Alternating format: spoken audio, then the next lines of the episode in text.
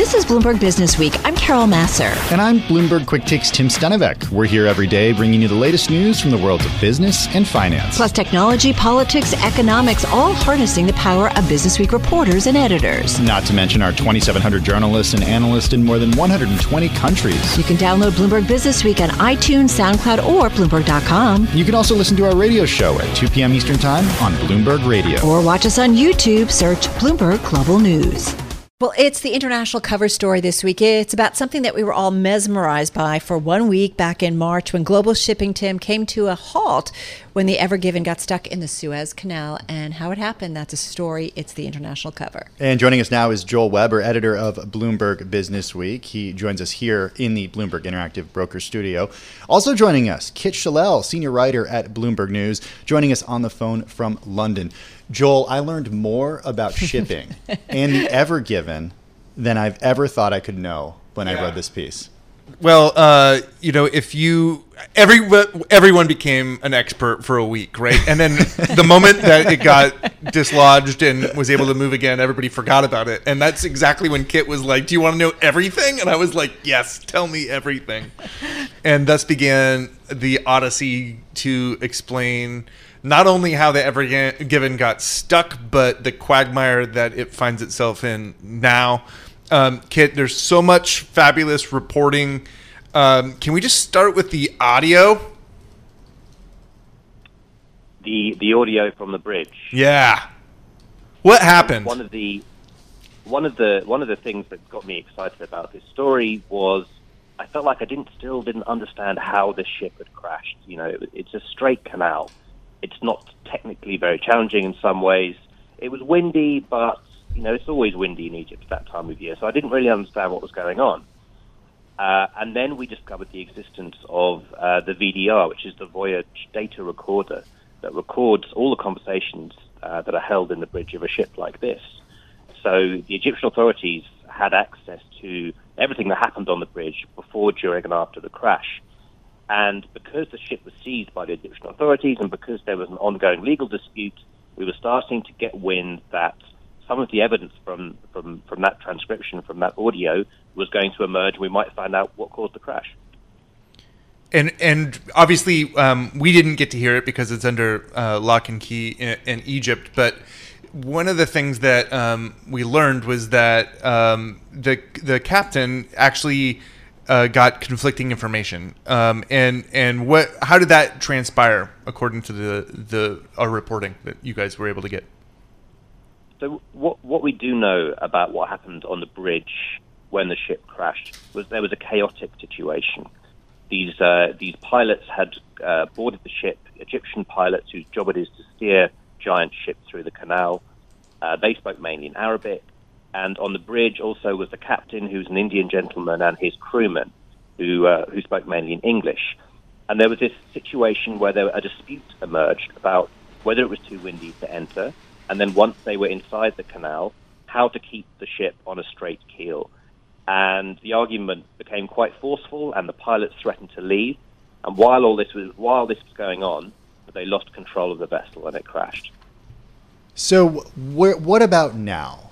because I think, as Joel said, and I, th- I, think people were obsessed with this story for six days, and then so many people, like we do with with with big stories, I think as as consumers, we move on, and I think people were really surprised to find, and have been re- really surprised to find, that hey, the status of the Ever Given right now is kind of still up in the air.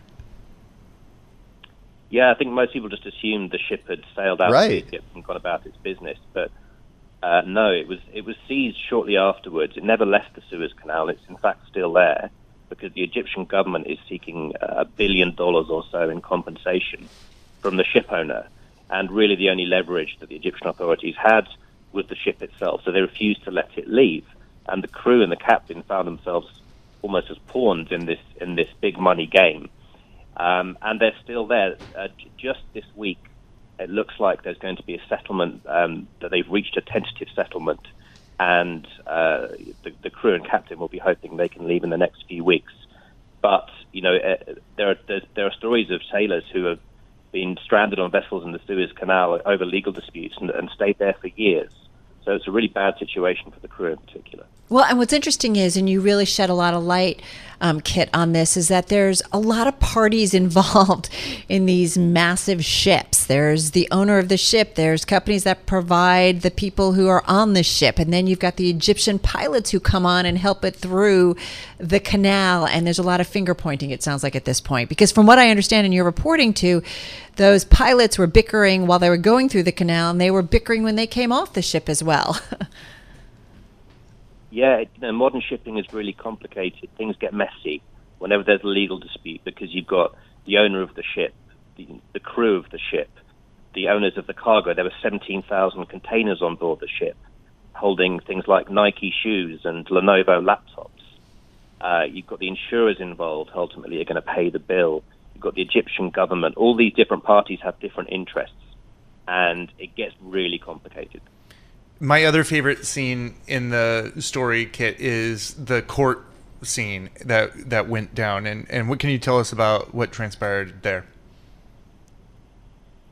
It was this amazing day in the court in Ismailia uh, which is almost exclusively for shipping disputes that happen in the canal.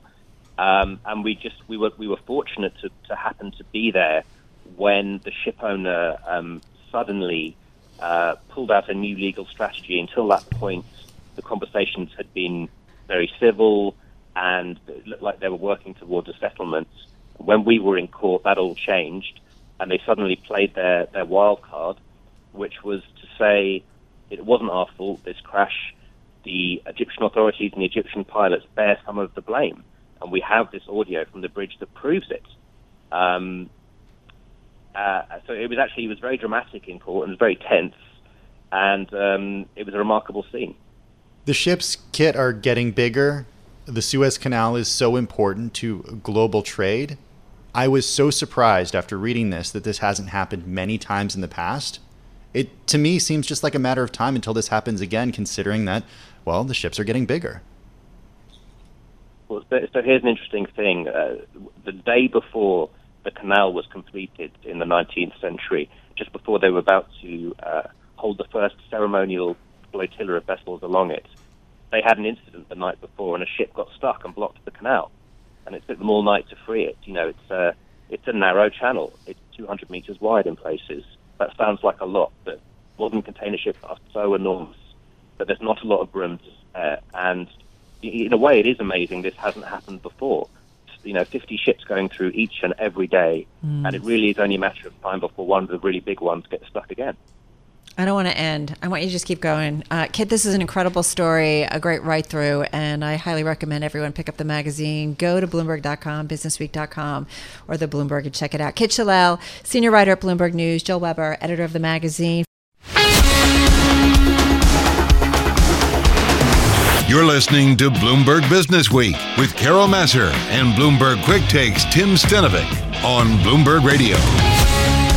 So, in public today, healthcare platform Doximity, an investor raised $606 million after pricing an IPO above the marketed range. This is, uh, according to the company, the profitable San Francisco-based company selling 23.3 million shares, 26 bucks each, after marketing them for 20 to 23. Let's get more on the IPO and the outlook for the business. I should point out shares of Doximity flying in their first day of trading, up 75%, up more than $19 at 45.11 a share. Doximity Chief Financial Officer Anna Bryson joins us on the phone from the New York Stock Exchange. Anna, good to have you here with Tim and myself on Bloomberg. Congratulations. The IPO uh, out of the gate really strong. First of all, when this happens, we've got to ask do you feel like some money was left on the table?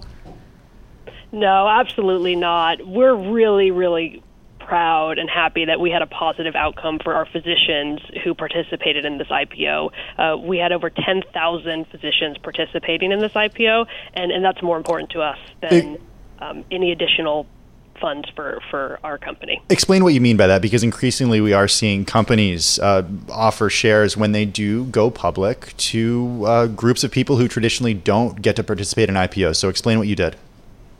Yeah, so we did a directed shares program for our physicians, which enabled them to participate in the IPO at the offer price And it was critical for us because the physician is at the core of the mission. Uh, physician first is our guiding principle, and the physician's really the reason that we've been able to build this leading digital platform for medical professionals. So they're the reason we're here. Uh, so it's very, very important for us to, to have them participate in the IPO. I'm wondering how you communicated this to physicians because in preparing for this this interview, I, I, did reach out to a friend of mine who's a who's a doctor, and I told him I was interviewing executives from the company today, uh, and he actually didn't even know it, it was going public. Interesting. Uh, we did we did send out a, a lot of emails. Um, we we contacted all of our physician members uh, via email to give them the opportunity to participate uh, in in the offering. So um, it was mostly for our physicians that that do use our platform. Yeah. Uh, well, I should say he uses the free tier. I don't know if that if that matters. Oh no! It, it, it, as long as he's using our platform, it, does not to us, we did not discriminate over if, if there's any paid uh, version or if it's free. Um, but we we did send out email blasts to many of our well, members. I should uh, tell him this is why you have to be sure to read your email. exactly. Check that spam filter. Check that spam exactly. filter. Well, Anna, what I understand is you've got 1.8 million verified members uh, on the platform. Of those 1.8 million, how many did actually participate in the directed shares program? we had over 10,000 physicians participate in the directed shares program. All right, good to know. So tell us about the metrics going forward. I mean, you've got multiple tiers. One is free, as Tim just mentioned, and his, his friend that taps into that. Uh, you've got a, what almost twenty dollars a month uh, as a provider that you can tap into, and then hospitals are also tapping into it. Um, that's the that's how you that's the financial model going forward.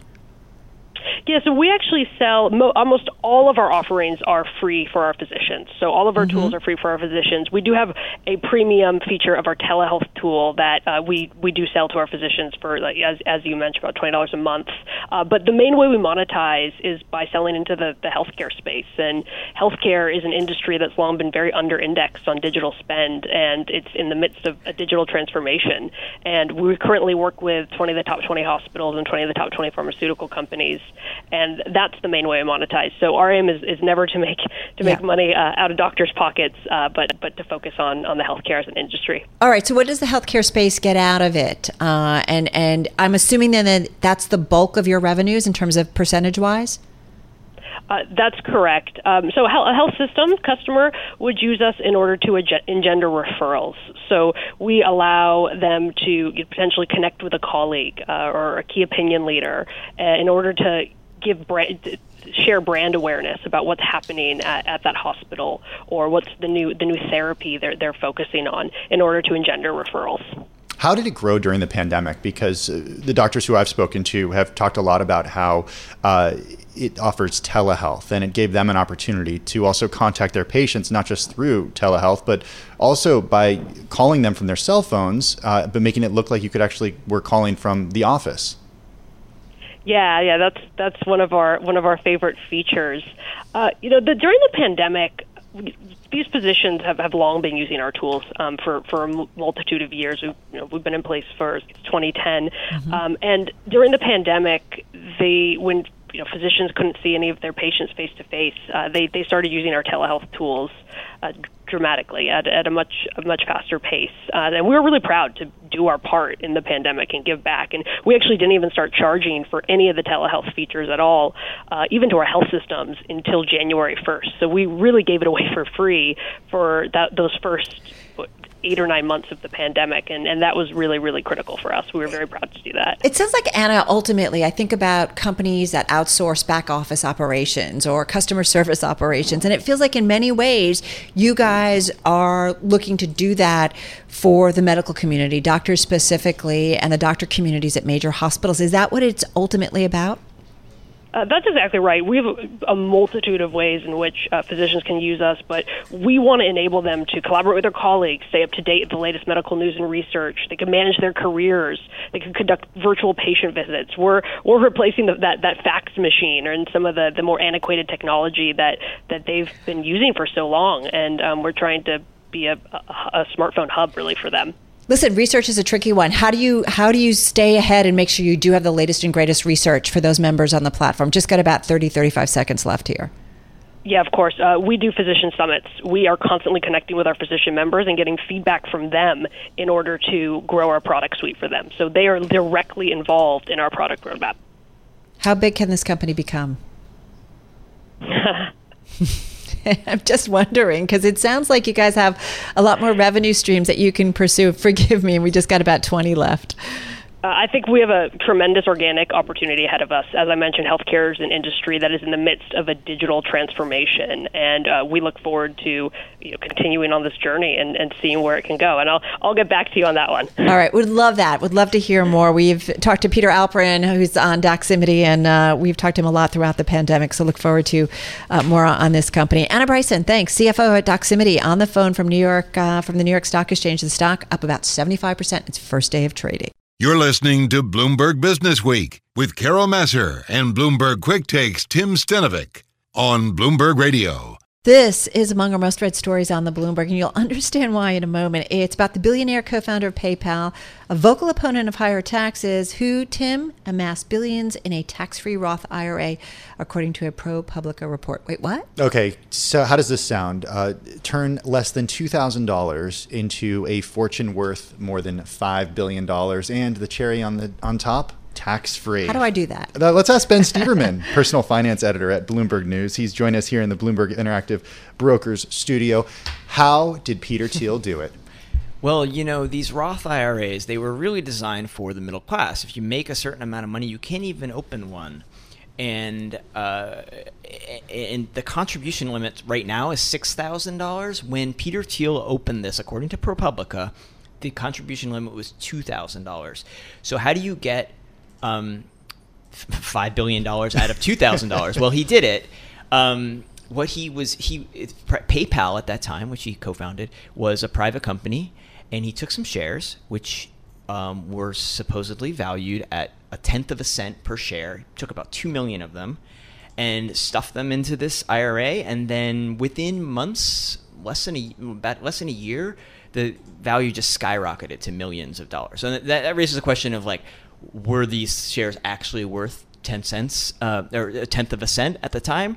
Hmm, maybe not. But what he's been able to do very skillfully, ProPublica showed, is move from Pro- PayPal, which is incredibly successful, to Facebook, which incredi- was incredibly successful, onto Palantir Technologies, and it's now at $5 billion. Because once that mo- he was then allowed to play with that money within that fund, correct? Yes, and the money. This is the thing. It's the money a traditional IRA, when you take the money out, mm-hmm. you pay mm-hmm. taxes. A Roth IRA, once it's in there, it's tax free forever for your, for the rest of your life at least. Right. And um, uh, as long as he waits until he's 59 and a half, which is the rule, you have to be a certain age to access these retirement accounts. He pays no money when he pulls the money out.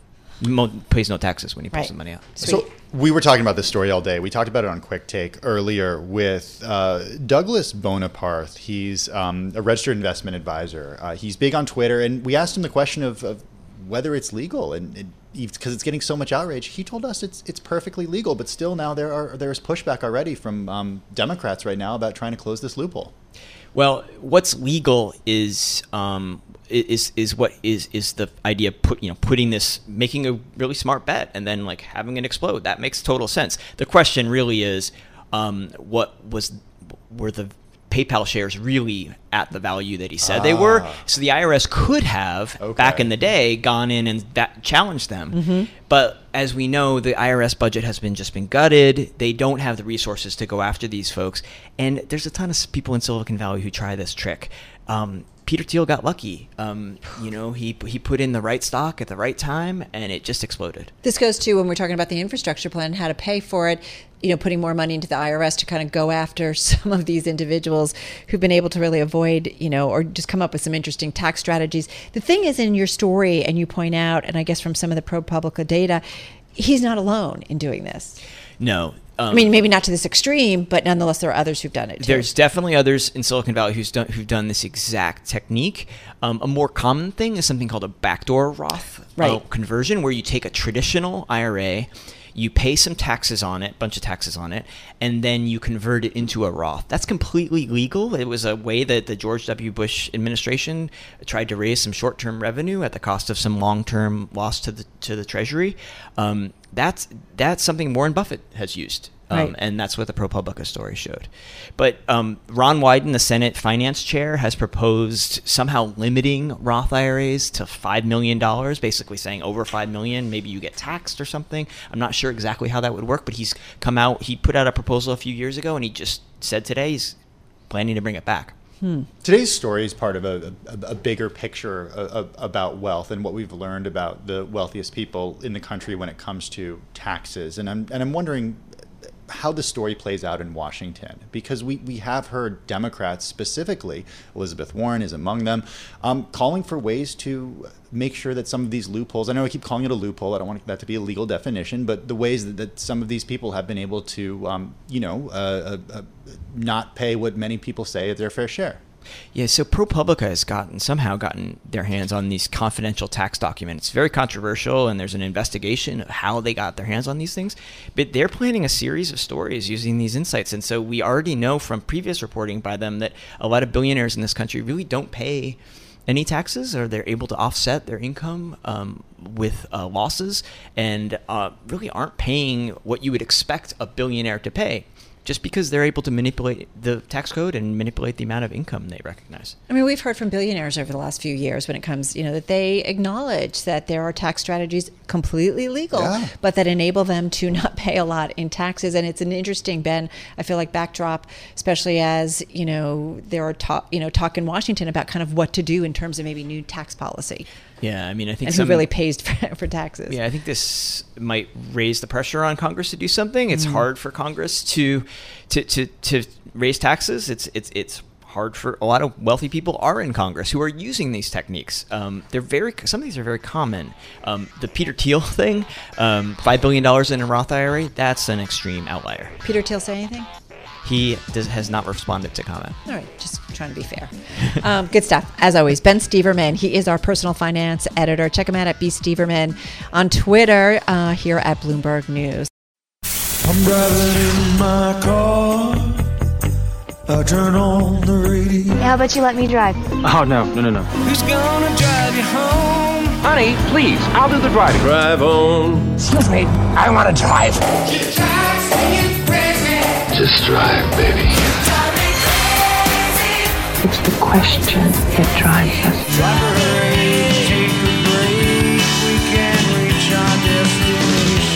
This is the drive to the close. That funky music will drive us till the dawn. On Bloomberg Radio. TikTok, everybody. About 10 and a half minutes left in today's trading session. We are definitely off our lows of this session, holding near our highs when it comes to the Dow Jones Industrial Average, as you just heard Doug talk about.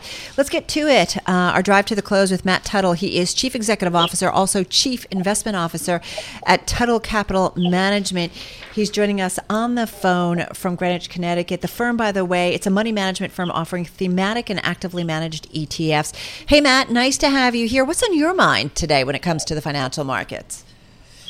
Well, I mean, it's it's a bull market. The Fed left the punch bowl out. Looks like we're getting infrastructure. We got second quarter. You know, we got earnings coming out next month, and analysts probably underestimated stuff. So, you know, we we love what we're seeing um, you know, definitely still like buying the dips. Hmm. You mentioned infrastructure. We got to talk more about it because uh, the Dow is significantly outperforming the other major indices because of optimism about infrastructure. Is that telling you that investors certainly seem uh, that to, to think that this actually this bill will become law, even though it is on this dual track with the quote you know softer infrastructure package that progressives want? I, you know, I think that's part of it, but to me, the bigger thing is the fact that value sold off, you know, in, in a real big way last week. And, you know, you've really got, you know, a situation where things are going back and forth, but investors are buying the dip. So, you know, it makes sense that, you know, a day like today, you've got value, you've got financials doing really well, which got, you know, really crushed last week. So I think that has probably even more to do with it than the infrastructure deal. Hmm. Matt, sounds like you're on an infrastructure site right now and you're building a building. sounds like you're outside. Hey, you know, you are very bullish, it sounds like. You said you love what we're seeing, you're buying the dips. What specifically? So, you know, specifically, we're, we're buying the value stocks, we're buying the reopening play. You know, we, we love to buy stuff when it goes down, and that stuff went down last week. We're, we're, we love the meme stocks. You know, mm. we don't think that's you know, we don't think that's going away, you know, at anytime soon. Uh, so, you know, th- those are our favorite things right now. Um, yeah, I mean, it's it's the memes and it's the value. The FOMO folks. The the FOMO. Well, we, we have the FOMO ETF. So yeah, the, we we love the FOMO folks. We're we're big into you know buying anything that's going up. So tell us how the FOMO ETF works. So the FOMO ETF is is designed to be able to go into whatever themes happen to be hot at the moment, which includes the meme stocks. So you know we start off with kind of figuring out what at any given point in time is FOMO. So right now it's stocks that are popular with retail investors. It's you know stocks that are the meme stocks or maybe the future meme stocks, so stocks that could have short squeezes it's stocks that are popular with hedge funds, and it's innovative technology. So we start off with that basket, and then we're looking for, you know, what is in an uptrend, and, and we're going to buy that and, and try to keep riding it up. But we're also looking for what has been in an uptrend, but has recently sold off. Mm. And we're looking to buy into those names as well. And really, the portfolio is split 50 50 between stocks that are currently going up and stocks that had been going up but it had sold off recently. And that, that tends to smooth things out a lot. Just looking at some of your top holdings, I mean, it reads kind of like a who's who of some of the corporate space. Coca Cola's in there, Walmart's in there, Lockheed Martin, United Health, Invitation Home, Cisco Systems, not the food Cisco, but the tech Cisco. Uh, how much yep. movement are you guys doing back and forth, though, if you're trying to kind of play the winds here of what might gain, what might not? Because it sounds like that will can create a lot of activity. Yeah, I mean, we. Uh, sorry about the train going by. See, I knew you were outside. I am. I'm at the train station we rebalance the fund on a weekly basis. So yes, there is a lot of movement back and forth. You know, the idea is we want to stay in harmony with what's going on in markets. So, you know, we don't, there are a bunch of index funds that rebalance like twice a year or mm-hmm. four times a year. I mean, that's just not, a, so much is going on so quickly. You can't stay in harmony with what's going on. So we rebalance every week. Huh. Um, when you say the meme stocks are here to stay, what do you mean by that? Do you mean that the meme stocks are there's going to be like a new meme stock each and every week or every few days, something that's talked about in Wall Street Bets because we have access to commission-free trading from in the palm of our hands? Is that what you're saying? So basically, yes, and and it's more than commission-free trading. It's you've got a group of retail investors now that have access uh, the same quality information that you know we as institutional investors have access to. But the biggest piece of it is they're connected now, you know, through these chat rooms, Wall Street bets, and you know, StockTwits, and all of these things. So they can wield influence that you know, is is as powerful as, as any institutional investor. So yeah, I mean it's you know it's not going to always be GameStop and AMC. At some point, those things are you know fundamentals are going to come back and those will crumble, but they'll be on to the next and on to the next. This is something that's not going away. These guys have power now, and what history has told us is people who have power don't give it up willingly. You also are, you know, all in on the SPAC space. Um, that seems to be volatile, no doubt about it. The performance is down uh, after initial kind of move up, and there's still a lot of questioning about the transparency and what investors are getting. You got to be wary there. So it it depends on on what you're doing. So we've got three funds in the SPAC space. One SPCX is 100% pre-merger SPACs. You know, ten dollars in cash, looking for a deal, and you know, we're buying those companies at under ten.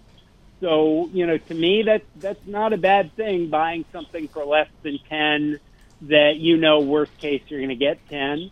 Then we've got two D-SPAC funds, one inverse and and one long, based on the D-SPAC index. That's volatile. That index moves. So, you know, we launched those funds about a month ago. The long fund's up like 20% or something, and the, the short fund down about 20%. That, you know, those Lordstown Motors, QuantumScape, Clover. Right. I mean, that's the stuff that, Okay. that really is high octane. All right, we're going to leave it on that note. Hey, Matt, uh, nice to get some time with you. Matt Tuttle, he's CEO and CIO of Tuttle Capital Management, joining us on the phone from Greenwich, Connecticut. FOMO and SPACs, that is certainly something he is looking at. The train station, a perfect day for uh, to talk about trains, right? Infrastructure. No doubt about it. Thanks for listening to Bloomberg Businessweek. Download the podcast on iTunes, SoundCloud, or Bloomberg.com. And you can also listen to our radio show at 2 p.m. Eastern on Bloomberg Radio or watch us on YouTube. Search Bloomberg Global News.